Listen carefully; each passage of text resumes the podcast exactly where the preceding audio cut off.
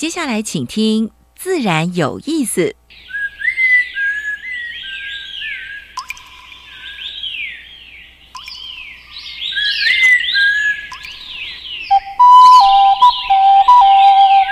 大自然是最能启发人心、最迷人的教室。透过鸟语、虫鸣，顺着山峰、水流，教给我们自然万物的盎然趣味与生命智慧。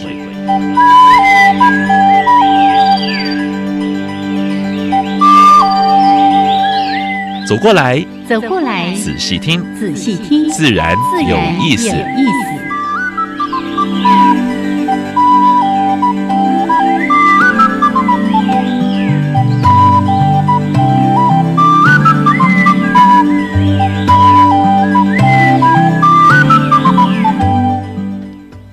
Hello，亲爱的听众朋友们，大家早安，欢迎收听教育电台，自然有意思。我是杨平世，我是燕子豪的杨老师。大年初二要跟大家问好，新年快乐！祝福新的一年大家身体健康，事事如意啊，心想事成，超重要的，尤其健康跟平安，对这两件事情绝对不能够有所闪失啊！是是是，嗯，然后刚。今天的天气相当好，真的。我我说春光明媚，那个我们 燕子说还没有到，还没有到，暖暖的冬阳。哎，真的。要找时间出去晒一下太阳，感受一下那个温暖的感觉。尤其是刚刚晕雨过之后啊，那个感觉，那阳光出来，那感觉相当棒。对，但尤其呢，刚上了呃休了三天的假哈，今天有人可能还有点懒洋洋的，我出去一下，吸收大地天地日月的精华。嗯，所以。呃，下班的时候或者是中午时间呢，在附近如果公园的话，行道树也一样，是走一走啊，对，吃个饭然后走一走，那感觉不一样。而且这个季节，你走出去会看到各种颜色的树木叶子。哦，你看，有红的，有黄的，有绿的，有褐色的，还有吗？啊，还有还有，不光这样子，你还可以听到鸟在叫，对，还有蝴蝶，像现在还在很。在冬天还可以看到蝴蝶，那全世界全世界很少很少有这样的地方耶，多幸福，对不对？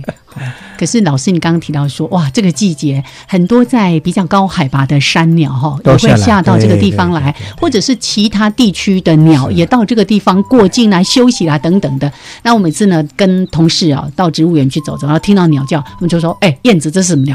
我说我怎么会知道？我没有那么厉害。知道叫什么名字 啊？如果你真的有兴趣，你就买一本图鉴，哎，对的对得出来。而且很多的那个网站还有鸟音呢。对对对对对。那一天我一个同事呢，听到一个鸟叫就来问我，我就去找了一个网站，吼，各种鸟音有八十几种，我就直接丢给他说自己去核对，自己去研究。没错，哦，这个大自然充满了乐趣，真的非常有意思。嗯。啊，今天呃有三个单元嘛，哈，第一个单元自然大小事，跟大家分享过去一个礼拜全世界跟台湾发生重要的。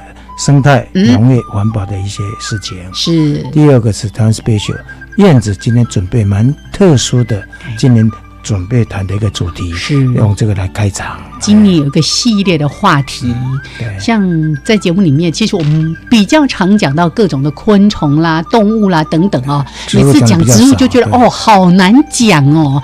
好。但今年呢，我们要有一个挑战，来介绍台湾地名的植物。对，就是跟它用利用台湾的地名命名的这些植物，不一定是特有种，但是也蛮特殊的。耶，好，看看今天第一个登场的是谁？期待一下。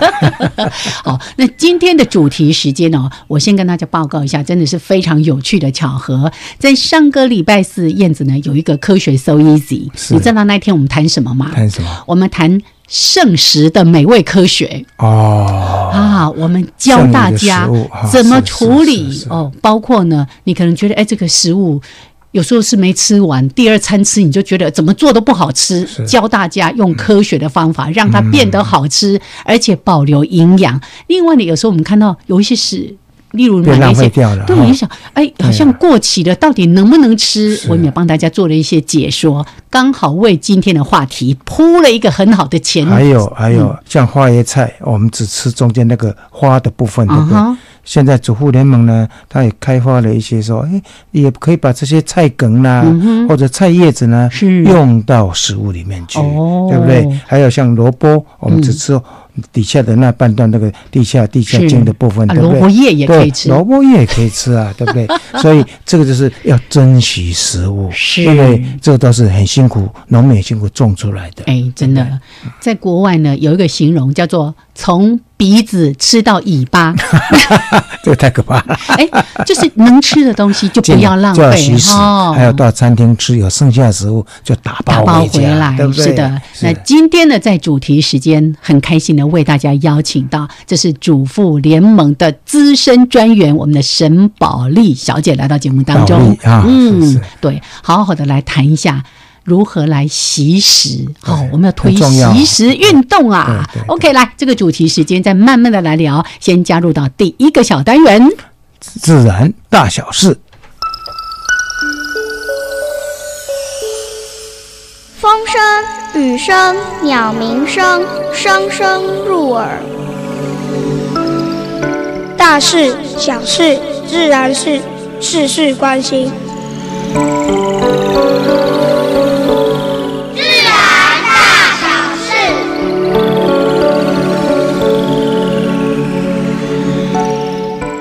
开春跟大家介绍第一个新闻是台东的森林公园。嗯，去过台东人大概都会去。台东的森林公园超赞的，有三百公顷啊，有森林、有树、有步道，还有呢小湖。小湖对对对，感觉非常棒。呃，地方政府应该给台东县政府一个很大的鼓励了哈，因为从去年一月份到呃十二月二十六号的话呢，他们的收入，嗯啊，这个不是一个文文字公园哦，它收入已经达到一千块，将近一千一百万，嗯啊，那靠的是什么？门票是门票全票三十块，很便宜啊，二十块是啊，那停车费就是维护费嘛哈，停车费大车六十块，小车。三十块，嗯，那变成一个就是台中市民还有观光客的去那个地方，等于诶休闲的好休闲的好地方啊。是，所以我们诶期待说，如果其他各个县市有类似的这样子诶空地的话呢，其实可以整理，而且它呃在上次台风之后，它种回去十二万棵树。今年打算要种四十万棵，嗯嗯嗯，啊，我们第一个就是给台东县政府一个掌声了哈，希望各个各个县市也跟呢比照办理，对。那个森林哈很特别，是你还可以在里面骑脚踏车，对，因为它够大。是是。我上次还在那里看到环境志哦，对对对对，那里面有环境志，我上次去的时候也看到了。对，所以各个县市政府如果能够多创造这样的环境，也对当地的野生动植物的一个避难所一样的啊。好，那第二则新闻是我们在节目在。对小农一些鼓励的哈，当然小农现在人数不多了，但是呢，他如果能够推友善农耕，慢慢慢慢的，农委会现在也在增加有机农业的面积啊。啊，现在大家谈到食安的问题，如果说能够更多的、更多的这种小农能够增加的时候呢，呃，我在想对台湾呃食安呐，或者是农民的收入了，都是一个很大的保障。是的。呃，林务局所推动的绿保标章哈，他们是跟慈心有机农业发展基金会哎合办的，嗯啊，然后已经有两百四十一位哎农民加入了，然后呢，他们也协调台博馆。每个礼拜六、礼拜天，它有一个市集，田里有脚印。对，这个事情，然后这个大概行销方面比较没有问题的哈。所以去年也获得那个行政院的国家永续发展奖啊，这个要给林路局一个拍拍手。我们期待台湾的像在推理山哈，台湾的山区如果能做这样子推，就是只从友善农耕开始。是，难道你能够做到有机有机的话，那更好。但是起码友善农耕，它是不用化学肥料，不用农药的。对对，尤其这个绿保标章，我记得我们在节目里面说过很很多次，帮动物帮植物买单的。对。你看过去我们在谈有机啦，谈友善农耕等等，我们很多都是着眼在人的身上，就是说为了我们的健康。可是呢，绿保标章当地呢，我们要保育什么样的这个物种？哎，我去申请一个有蓝雀茶，有什么？是是是，帮石斛石斛米，对对对，真的，大家一起来响应，是的。那第三则讯息是跟第四则讯息跟中国有关哈，因为台商蛮多人在那个昆山、深圳啊，在那边投资啊，那最近碰到一个大问题。限屋龄啊，那这个对台商来讲，他们讲错雷弹，错雷弹，嗯，因为一一停工就半个月，甚至一个月，那没有改善的话，他可能会让你停业的啊。所以这个部分，其实，在我们节目常常在讲，不管你在台湾在海外投资，嗯哼，这种房屋的啊，都必须要，就是成本是一定要付出啊。那这个是对。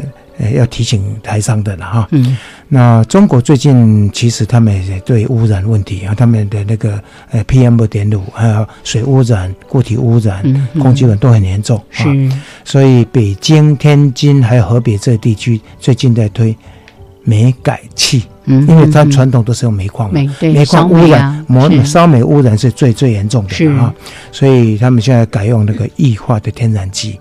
所以进口的量现在预估说今年大概变成全世界第二。嗯，全世界第一是哪一个国家？你知道吗？嗯，日本啊，每年进口大概是，呃，八千三百五十万吨。是。第二名现在是韩国，三千七百万吨。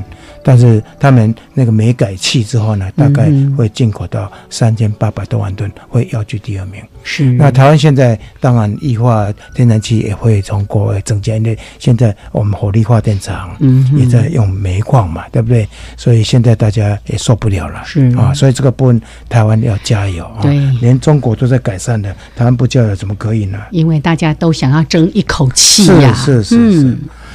那。第五则讯息哈，就是跟环保比较关的。去年哈，就是呃，环资学会选出一些回顾的回顾的重要新闻。那其实这些新闻我们在新闻里面都谈过了，是，但是我们还是会继续来继续来谈哈。呃，八一五大停电之后呢，包括能源转型就非常受到重视，包括。太阳能，包括风能啊，包括呃液化天然气什么之之类的啊，但是这个部分的话呢，也碰到一些问题啊，所以这个问题，我想让大家要持续去关心了啊，因为现在不用核电了，但是取代的这些再生能源，还有这些这些利用天然的，包括潮汐发电啊什么之类的，都都都都直接要开发嘛哈。第二则信息就是有关于亚尼矿产的延延诶延展案，那个卢奥卢达康的那个，而且这个呢，坦白讲，呃，亚尼的这一块的话，经济部出来的，呃，包括矿业修正案，嗯，居然是还不需要当地的民众跟原住民同意了啊，所以这个是不公不义的啊。不过呢，这个呢，在这会期里面，大家要继续监督，还没有通过，还没有通过啊。那接下来也是跟。经济部也有关系的，我们一直在关注的桃园早桃园早教的问题，所以桃园早教牵扯到包括能源，包括一些呃濒危种的问题，包括当地的呃海洋生物多样性的问题啊，所以大家要持续去关心，这个都还没有解决哦哈。哎，那个七千五百年才形成的这么珍贵的一个地景啊，嗯，那接下来是农地违章工厂的啊，这个部分。农委会像跨出第一步，但是这地方政府，呃，如果没有的严格去执行的话呢，问题还是存在。对对，就怕有人还挡住说不行。呃，还有包括农舍问题 啊，就是农舍包括宜兰的那个部分啊。那第五则就是狂人语录了哈，那这个是世界性的。那等一下也有几则跟他有关的哈。那这个包括川普退出 COP twenty one，连 twenty two 他他们也是都没有去处理的啊。包括巴西总统要开发亚马逊的这个矿产问题，包括台湾的，包括。呃，学者、专家甚至说，呃，那个早教要把那个珊瑚降级，从濒危种要降级，这都太狂了，太狂妄了啊！还有包括呃，宜兰县代理县长，包括农社要放宽案啊，所以呃也跟农委会在抗衡哈。所以像这些的狂人，我们是希望今年不会再发生了啊。所以这几则就是呃自然大小事跟大家分享啊。OK，大家也持续来关心相关的一些问题了，持续监督啊，持续呃来努力啊。OK，好，来，这是自然大小事，接下来来到我们的台湾 Special。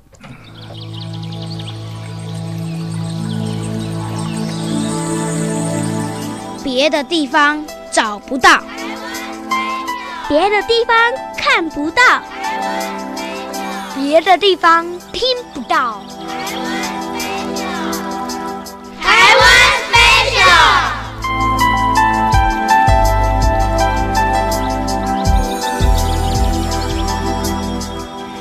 好，现在时间是上午的十一点二十分，欢迎朋友们继续的加入教育电台，自然有意思。我是杨平，我是燕子。燕子今天要跟你们讲的地名是哪一个地名的植物？在南头，哇，好美的名字，叫做莲华池。是，哎，那个是啄木鸟吗？咚咚咚咚咚，有点像那个，好像效果的声音。就是如果大家有突然听到一些怪怪的声音，是因为最近电台呢有一些工程在进行哈，这个大家多多的谅解。是的，好，刚才说到了莲花池，哎，大家如果有机会到南头去，真的得要这个地方好好的走一走。林氏所是所掌管的一个试验基地，没错没错。哎，林氏所好多个，那个福山呐，什么善平啊，六龟啊，这些都非常漂亮。超赞的，对。那今天呢？刚才我们在一开始有提到说，今年度呢，想要为大家来介绍一个系列，叫做台湾地名植物，包括动物也要，也不能够偏。嗯，今年就要偏心，就要偏心讲植物好 啊，明年再来讲台湾地名动物好了。好，那今天的第一个特别为大家来介绍的是莲花池的山龙眼。哎，山龙眼啊，大家想到说，哎，这个山龙眼跟龙眼是不是一样？可不可以吃呢？哎，哎，其实它还真的长得跟龙眼很像哦。但是呢，你如果摸摸看，硬邦邦的，摸吧，拍假。大概就是一些掉落下来地面上的一些啮齿类动物啊，会去使用。是，但是花还蛮漂亮的。哎，真的，其实我觉得那个花哈，远远看还有乍看之下，很像我们在看那个碎花棋盘角，有没有？是是是，一长串那个碎花，对对，花絮这样子哦，超美的。好，那其实今天要介绍的这个莲花池山龙眼，我们应该先回来介绍山龙眼，因为在台湾呢。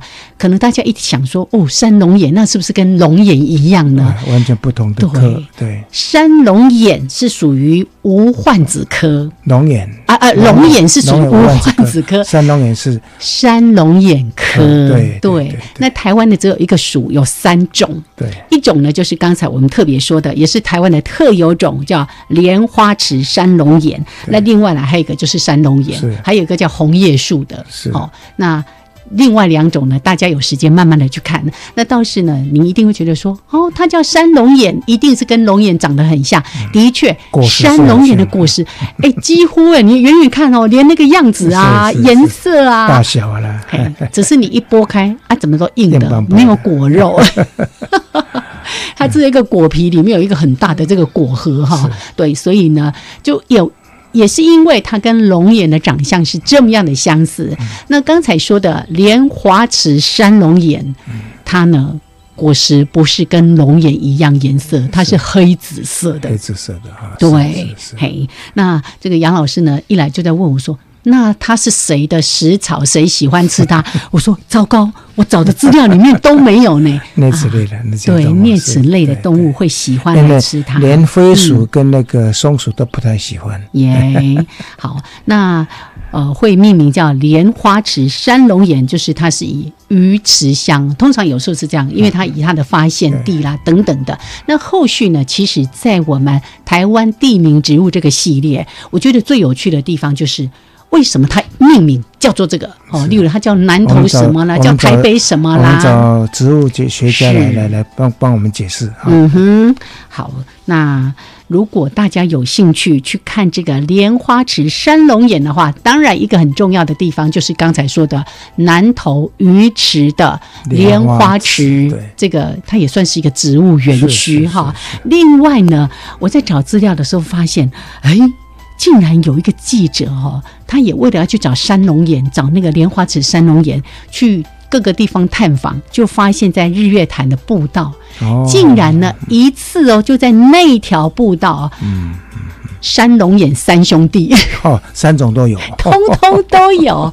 那如果在它开花季节，大家有机会看到它哦，真的那个种状花絮哦，超美丽的。那看到它的结果，看到它的树叶等等的，好好的去欣赏它。其实如果能形成这样特殊的台湾植物呢的步道了，那感觉也蛮不错的。没错，好啦，这个详细的一些资料也欢迎大家呢进一步的去搜寻。上 Google 是的，得到。好，那这是今天的台湾 Special。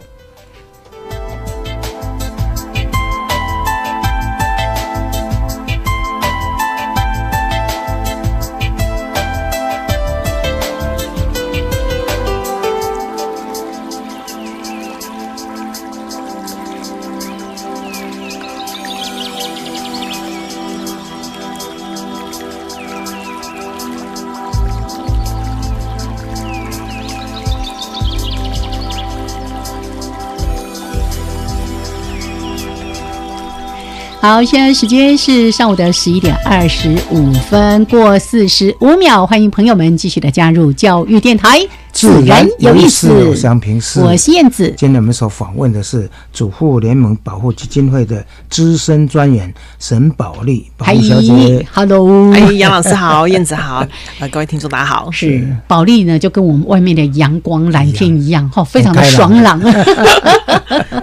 而且刚才我们在交谈的时候呢，是，哎。我说是不是呃哪哪哪里毕业的？然后告诉我说哦，我是在香港念大学，哎，然后来这边念念研究所哦，然后哎，说怎么没有香港的口音呢？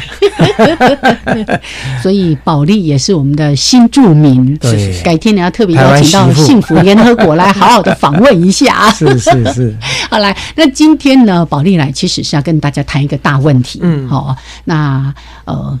我在跟杨老师谈到说谈这个话题的时候，就说就在年初让大家养成一个生活的好习惯，是生活中实践环保、实践生态、实践就是友善农耕这个理念。是好，那我们要谈习食之前，先了解一下在全球各地。当然也一定要说到台湾对于食物浪费到底有多么严重。这个“惜食”是可惜的“惜”，食物的“食”，珍惜食物啦，要要要要哦，不是节省时间的“惜食”。对对对，那这个题目真的很重要哈。那因为全世界啊，就是有三分之一的食物都已经是因为不同的原因被浪费，比如说可能在仓储啦、运输啦，或生产啦，或者是在销售到消费这个阶段，那三分之一的食物等于多少了？等于。十四亿吨这么多的食物吼，那其实是一个非常非常惊人的一个数字。那其实台湾在这一部分是完全不落后于他人的，因为我们 也那个浪费情况也非常的严重吼。那呃，这个台大农经系的老师推估，大概我们一年呢是会呃丢掉大概三三百六十八万吨的食物，那等于多少了？等于我们台湾，呃，就是每一天产生的厨余量大概可以是七十四栋一零一这么高的大楼，真的是非常非常严重的一个问题哈。那呃，因为台湾也是粮食自给率其实是很有限，只有三分之一啊。结果我们呃这个阶段的那个浪费却这么的高，那那个高的背后其实隐含非常多跟环境相关的，像有很多的环境资源都耗在里面，像全世界。刚刚谈到那三分之一丢掉食物啊，它需要很多的土地去呃种植养殖，那个土地啊，等于的面积是呃比加拿大这个国家还要大，比俄罗斯小一点点。那你所以看到说，真的是好多土地资源就就被浪费掉，是非常可惜的一个事情。因为保利还没来之前呢，我会做一点功课哈。嗯 FAO 在二零一一年的时候呢，他说浪费的这些食物，如果把它换算成碳排放量的话呢？大概是四十四亿吨碳排放量，嗯那碳排放量呃，就仅次于目前的最低名中国，第二名是那个美国，美国哈，台湾是排名第二十，其实也是名列前茅，我们也是不落人后的。啊，所以你就知道说，哎，如何珍惜食物？嗯哼，对啊，尤其那个碳排放，很多人都说大国去减排嘛。那其实如果这个食物浪费大家能够重视的话，就从每一个人生活做起，每一个人可以做到这个减碳这个事情。是，所以刚才说的这三分之一的食物就这样子白白的浪费掉了。好，那到底是透过什么样的一些途径给浪费掉的呢？我们待会儿节目当中，请宝莉好好的来帮大家说明一下。我们一起的来抢救圣食，做一个习食的运动家。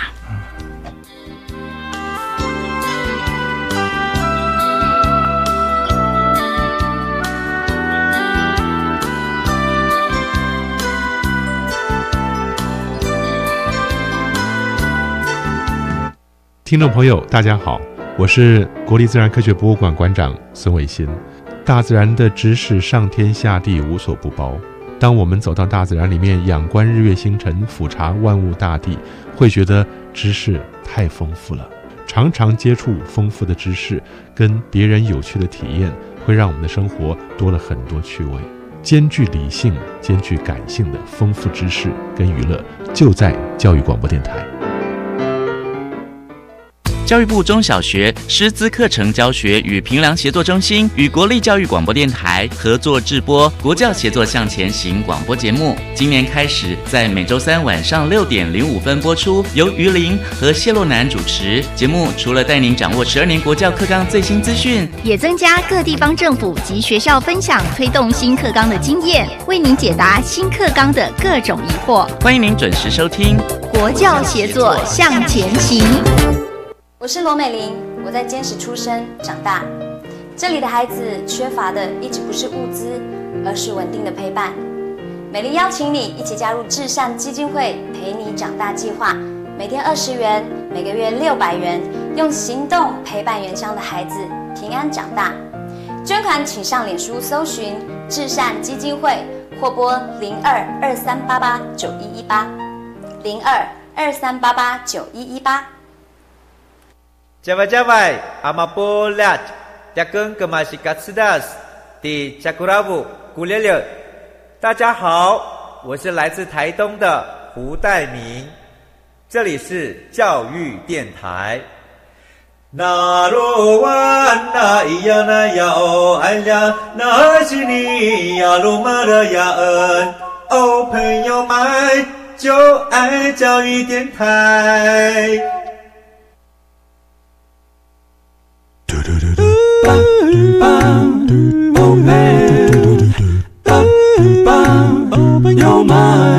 Open your mind，就爱教育电台。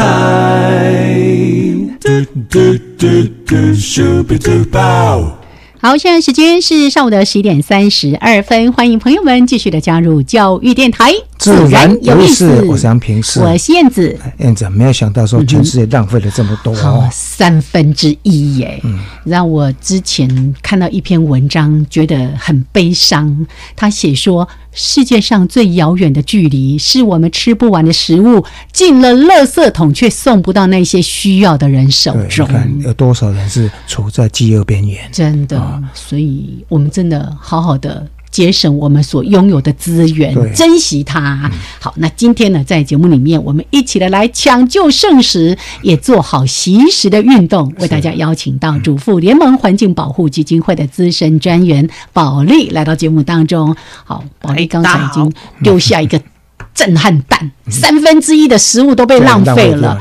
对，可是我们觉得说没有啊，我们哪有那么浪费食物？到底是怎么给浪费掉的？跟很多民众谈这个问题啊，大家都会觉得说没有啊，我打开厨余桶，我的东西要丢好少，果皮而已啊，不能再吃了哈。那就是呃，我们透过这几年时间哈，就是想要跟更多台湾民众去谈食物浪费，其实不只是指家中那个厨余桶哈，它还包含到呃产地生产过程对那个加工仓储，还有就是那些卖东西的地方，还有餐厅，还有到我们消费者餐桌，这个那么。这么多的过程都有产生很多不同的浪费，好像产地很多人都因为距离那个呃农田太遥远了，都完全不认识哈。那记得有一次有一个照片呢，就提到说啊，有一些那个呃农友可能因为。呃，就是呃，生产的技术啊，或者是说它的工具有限，所以啊，那个萝卜啊，就两只腿，甚至三只腿这样子。然后呢，有一个年轻人看到就好惊恐哦，他就说啊，难道这是基因改造的吗？怪物，怪物！好，像着你一样。那这个就是可以显露说，我们是饮食知识不足啊。然后其实对于这个呃可以食用食物，其实没有办法去马上判别嘛。那也没有办法去了解到说，其实农人他们可能因为呃翻土不足啦，碰到硬的石头。好了，硬的泥土块，好，所以那个要长出来，它就没有办法，就继续就。而且而且现在超生都是有一些标准化，对对，多大的个体，还有呢，如果畸形的，它就被排掉了，对不对？刚才讲过的，或者是不是一个尺寸的，它就打掉了。对呀，那那些打掉的话，当然在农村消费，但有些消费不了，对不对？啊，所以那也许就被浪费掉。对，因为量实在也太多了，那运到那个可能呃国菜批发市场啊，嘿，通路划完完全划不来，所以就可能在场地场地上面又有一些浪费哈。然后另外就是在加工的时候也会有一些呃浪费情况发生，比如说呃像我记得是好像比利时有一个研究，有研究生超可爱，他去研究那个呃冷冻的呃薯条的工厂的浪费量，就发现说，因为马铃薯的切条之后啊，它冷冻过，它很容易会呃。很脆弱，所以就在这个加工厂就会断掉，断掉没办法进到袋子里面，所以那个浪费 有到两成。嘿，那就是我们都没有办法看见的一些浪费。其实大家最容易看到是面包切嘛，切的边缘的地方嘛，还有还有卖完蛋糕卖不完，对不对？哎就是过期的，那就就。丢掉的，对啊，那个呃，面包店这一边，我们之前有有问过一些业者，他们如果是中央工厂的话，他们都会有一个固定浪费量。嗯，就如果你少于这个，他会觉得说，你你是不是今天不够努力？好，或者是说师傅其实他的工序对 SOP 已经写好了，你没有让他这样做，他会觉得啊，好奇怪哦，我要怎么样去加速？好，所以真的是不同的部门、不同的人、不同的企业都必须要去这观念都必须要改哈。对对对，那最重要是其实。背后是很多的金钱的部分，大家其实没有看到。像之前就有一些统计发现，说北台湾的餐饮业者一年就丢掉十八亿元的食材。那我们基金会去呃前年做的调查也发现说，像呃台湾的通路啊卖场跟那个呃超市，一年大概会接近丢掉呃接近丢到四十亿元的食材或是食物。那所以这些其实都是。环境资源全部包含在里面，生产的水啊、土、泥土，还有所有的人力都包含在里面。最后还有牵扯到那么多碳的排放量。对对对，杨老师讲很重要，就是碳排放，那些无形的那些碳排放，我们都必须要去关注重视。嗯嗯。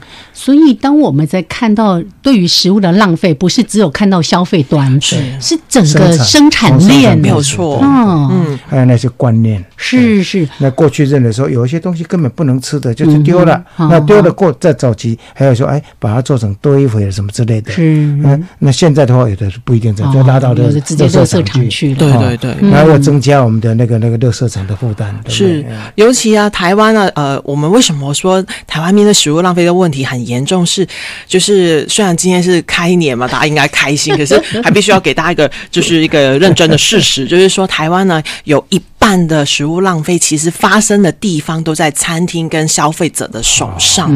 好，所以这是真的是一个牵扯到每一个人的那个生活的选择、生活的习惯。好，还有就是，其实那个距离跟我们真的很很靠近哈。尤其是我们去呃很多促成的，比如说可能会呃外食的时候点太多了，或者说家里面啊，因为要去烹煮啦，或者是说要呃有一些呃储存食物，那可能因为习惯呃不太好，像买太多了回来。可能保存又不恰当，那就会有很容易有浪费的状况发生。那这些其实都是我们很很需要去呃跟大家说提醒，或者是说啊，我们就开年了嘛，就可以有一个好的孩子，好的一个习惯可以再养成。所以大家养成个习惯，你到卖场去，你需要什么，你再买什么，不然你买一堆回来，有时候过期了，你就。认得，哎，看一下那个标记过期就拿去丢掉，那其实就无形中你生活中又花钱 又要浪费，对不对？我那句话要再说一次：食物不能吃，不是因为它过期，是因为它坏掉。如果它哎没过期坏掉，你还是不能吃。是的，是的。保存还是非常重要的一环。但是呢，我们为了避免这个尴尬，因为你有时候总是觉得心里面想说啊，都已经过期，我还要吃吗？所以计划性的采买非常的重要啊。那因为现在太多这种大卖场，一次就是哦一大包装这样子。所以有时候跟朋友之间嘛，像主妇联盟经常在推动共同购买，对不对？我们就大家好朋友揪一揪，说，哎，也许这一箱我们就一个人分一点，分一点，这也是一个。可以对减少浪费的好方法，所以刚才呢，其实保利在谈一个很重要的是，当我们在思考到这个呃粮食浪费，你看从产地可能因为尺寸啊，因为长相呢歪七扭八啦等等的，它就直接被弃置在产地上面了。然后到加工厂，你刚才说还有什么固定的浪费率吗？哦，怎么有这种名词呢？好，到了餐厅跟家里面又有一波的这个浪费，嗯。所以一关一关的哈，嗯嗯，包括产业界，它也必须要去检讨，因为那像刚才讲的那个，每年固定有多少，就好像每年那个银行有多少的呆账率那种感觉一样，那是不应该的。我是觉得说，能够尤其在食物方面，你看农农民从生产端一直到消费端，那整个过程，还包括运销这个过程，其实呢，呃，都很辛苦。而且都要付出付出代价，付出劳力。对啊，尤其在气候变迁影响底下，我们的粮食生产是越来越受到一个挑战跟很严峻的。那如果我们这个能够节省节省一点，没有错，那个浪费习惯没有呃，就是尽快改变的话，其实到时候如果我们没有足够的粮食的时候，那我们从哪里去生出这一些的呃食物给大家去去滋养生命哈？所以这真的是一个全世界都很呃急迫要去面对的问题。是。其实关于粮食浪费哈，在好些年，全世界都已经在关注这个问题。我记得好几年前，我看过一部纪录片，叫做《食物坟场》。啊，我看到了食物坟场之后，我真的是。那个难过，真的就太多的食物根本还没进到家里面，它就已经浪费掉了。对，那生产端你看那个部分的话，也是很多的浪费。所以计划生产，其实在农业单位也在谈哈，包括台湾最容易看得到候的菜金菜土。有没有？嗯啊，那当高丽菜或者是任何蔬菜或者水果一旦生产过剩的时候，在产地根本有的没有收成啊，真的，或者说整个就会就会弃掉，就就离到田里面去的啊。其实如果说加工端也能够帮忙的时候呢，食品加工就会加进来，或者 local 的农会或者是 local 的这生产工厂，这个。政府的一个观念改变，其实就可以减少蛮蛮多的这种浪费。真的，杨老师讲的非常好。尤其现在有些年轻人呢，发现说真的要帮助这个盛产的一些呃蔬果，或者是说我们叫做格外品，就是它的呃长相比较有格调哈，那就跟人家不一样这样。格调。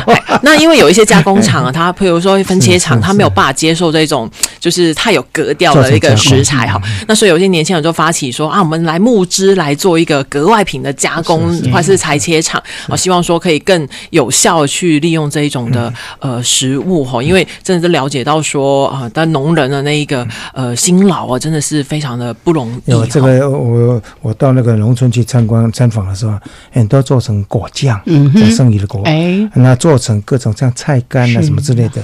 其实你到日本去，你看 日本几乎他们没有什么浪费，嗯，每一个地方如果有有剩余的，他们都去做加工啊，做做早餐是那那个什么什么那个酱酱菜什么之类的啊。其实那个就是刚才讲的那个格格外有有有性格的那农产品。嗯嗯嗯。所以像主妇联盟这些年也一直都在推，提醒整个社会大众怎么样节省。好，我们的资源真的是好好的珍惜食物。那你们一定也相有看到很多的方法，包括整体的社会会在国外有些什么好的方法来做好习食这件事情。呃，先讲一个跟制度面比较相关的，就是我们希望说，呃，因为前年那个通路的一个调查，其实引起了蛮多民众的一个关注哈，就是说，哇，原来我们去消费的这个地方，结果它其实产生很多浪费，所以我们就很担心说，哇，这一些可能要被弃置食物不知道去哪里。那经过一些努力之后，现在法令上呢是要求这个呃餐饮业跟这个呃。超市跟卖场，他们要丢弃的食物是必须要申报的，那过往是没有的。那我们觉得这一点是非常重要，因为要避免这一个可能不能再使用的食物回到食物链嘛。那另外就是我们也呃呃用这个去年用这个呃习食餐厅这样子的计划了，对对对，鼓励了就是有其实，在外食的时候，有些餐厅真的做的很棒，他尝试要把关我们消费者这个餐桌，也减少这个浪费，所以我们就呃跟这些业者一起来谈说，哎有。没有办法可以把你做的很好的部分，好跟呃不同的消费者去说，好让他们每一次的外食的这个消费举动，其实也是帮助了或支持了这一个我们珍惜食物的这一个理念哈。那呃也就蛮高兴的，就是台呃北北台湾地方就是有大概十七个业者有加入我们这一个呃行列，对对对。那相关的一些部分，其实可以大概分三类，哈，就包括说提供一些跟食材相关的呃资讯或选项。那另外就是食材是用哪一种类型的，是不是用台湾的，有没有用到一些格外品的，或者怎么样去珍惜食材？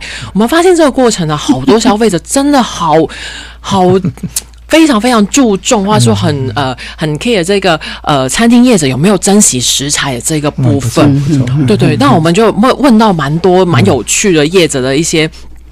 呃，珍惜食物的一些好方法，对 对对，因为有一些有一些店家，他们是本身就用这友善食材来就是做餐点嘛，所以餐点都非常非常非常的不容易。那他们就想说，那个果皮呀，或者是说瓜叶啊，呃之类的，他们就可以把它呃做成那个蔬菜的高汤。哎，那这也是我们觉得哎很不错的地方。那像有一些呃叶子，他们是用那个呃格外品的胡萝卜是长了角这样子哈，那他们就把它整只连那个皮。因为是有山耕做的，然后就打成那个，你就坐在他们那个啊酱汁或者说浓汤里面。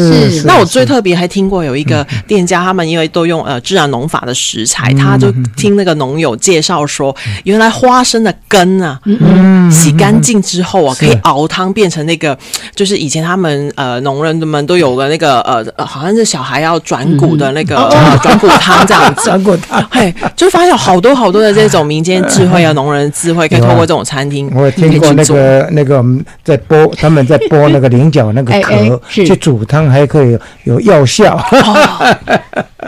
蛮特别的。大家各出奇招，对不对？嗯，为了目标就是想想说，哎，我就已经拿到这个食物那么不容易，我就帮消费者多做一点点这样子。是是是。其实我也看过有些社区哈，嗯哼，哎，他们也在开办类似的这种。餐厅对老人的，对弱势的，他就说，你只有大卖场或者是餐厅，他有剩余的或者有一点点过期的，他经过他的筛选送来这边，或者他们去拿，然后呢，他就在开开办那个什么社区或者是老人公老人公对，或者这个都是蛮蛮棒的一个想法，是。是。好，所以刚才提到了，在餐厅跟我们自己家里面就浪费掉一半的食物，是。而这一端其实是我们最可以去改变的，是哦。像刚也提到说，很多这种 NG 的蔬果啊，可以做成那个果泥呀，做成果酱啊，或者是拿来熬汤啊等等的。好好的去用它，好，一定有更多的好方法。待会儿呢，我们再请保利跟大家来做介绍。好，那现在时间呢是上午的十一点四十七分，一小段音乐回来，继续来抢救圣石。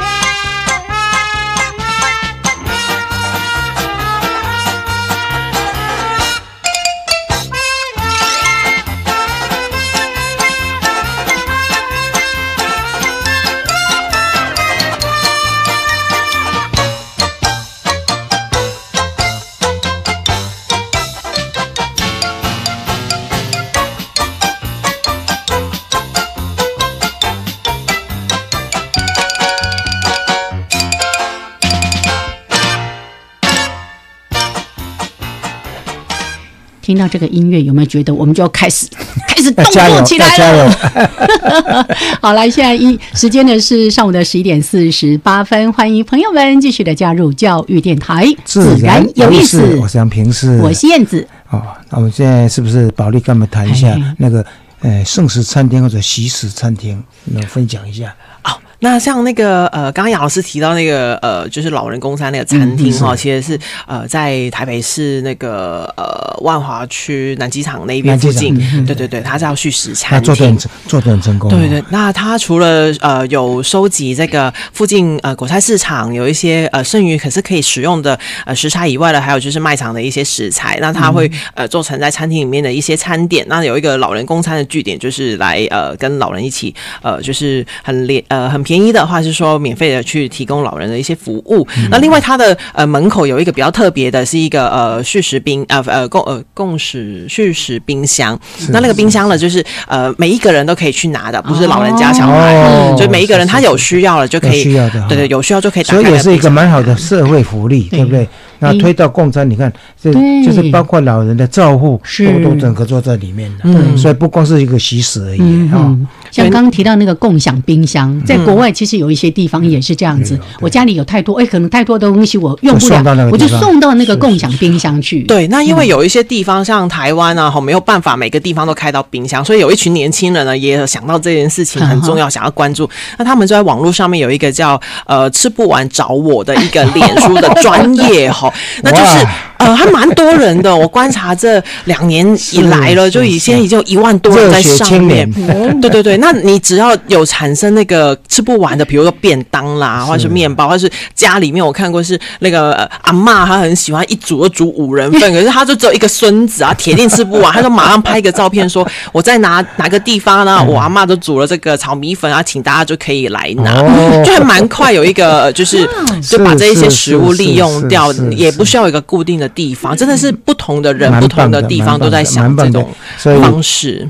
包括这些志工，我们也跟他拍拍手。真的，因为我刚听到这个概念很有趣，吃不完找我，所以它是一个及时性的。对对对，我我现在有一个可能有一大锅什么东西，我就可以直接剖，然后大家来一起帮忙吃。真的，尤其很多人都办活动，都会便当，有时候很难拿捏的数量嘛，真的是便当很多都会发在上面，就是说啊，大家赶快来这边可以领取这样子。嗯嗯嗯，是一个呃，回到共享，然后也回到说啊，我们是一群。人在生活这个空间，可不可以怎么样去利用完这些资源？我觉得是个很好的一个方式。还有我们现在外食族相当多，上班啦哈，那外食族相当多。对，那保利能不能分享一下外食族应该注意哪些事情？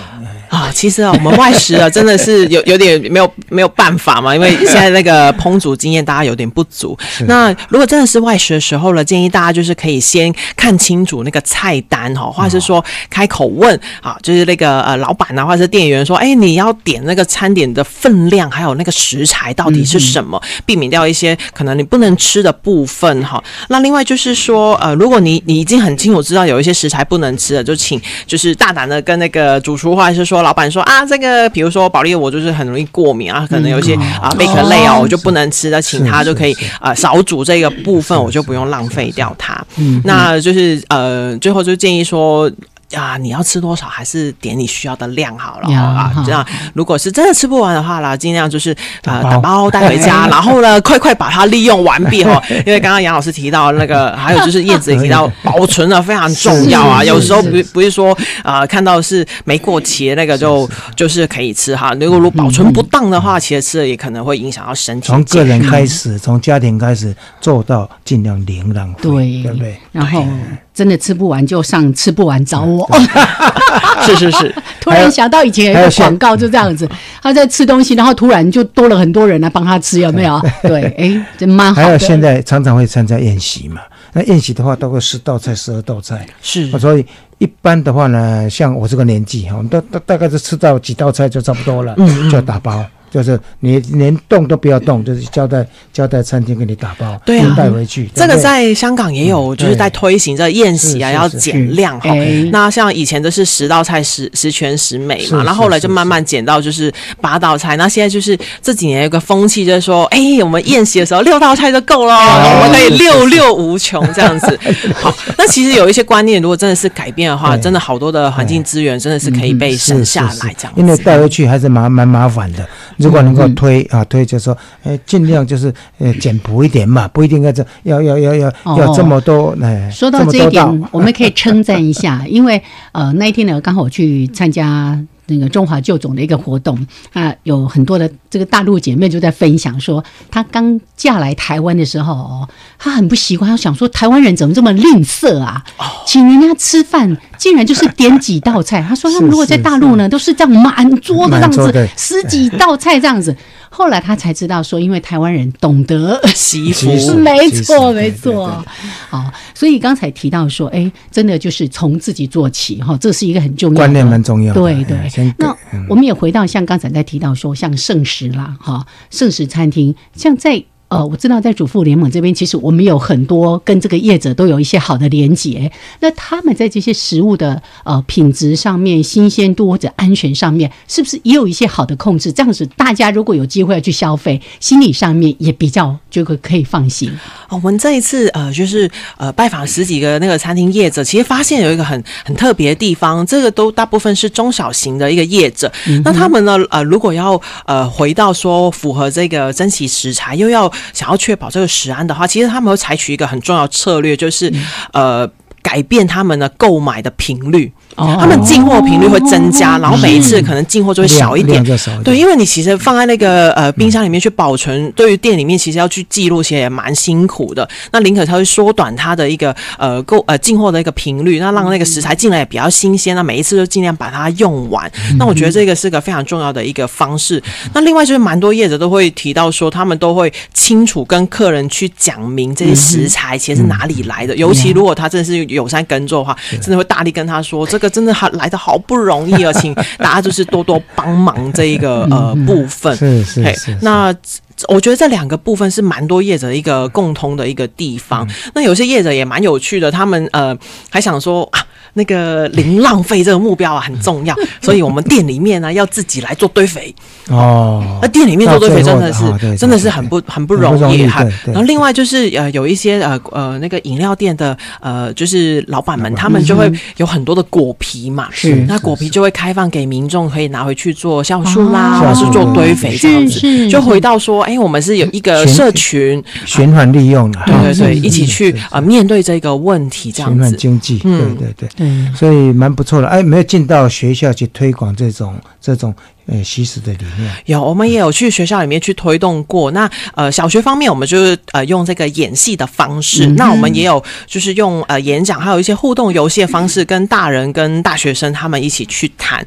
那尤其大学生真的是很呼吁大家跟我们一起来去呼吁这个大学生一起来做珍惜食物这部分哈。因为透过这一个呃外国的一些研究，像英国研究发现呢，我们呃最需要去面对这个食物浪费。叫他去减量的对象了，其实是年轻人，十八 没有错，十八到三十六岁就是我们这个阶段。对，好，因为他们叫这四代人啊，叫 I G 世代，I G 世代，好，就是可能长辈就比较用 Line 嘛，就 Line 世代，好，好 像我们这一辈可能用脸书，好，呃，I G 就是 Instagram 这样子，就是说他们呢，其实对于食物啊比较不认识，那就是说啊，我为了拍好照片，所以我都叫满桌都是这样子。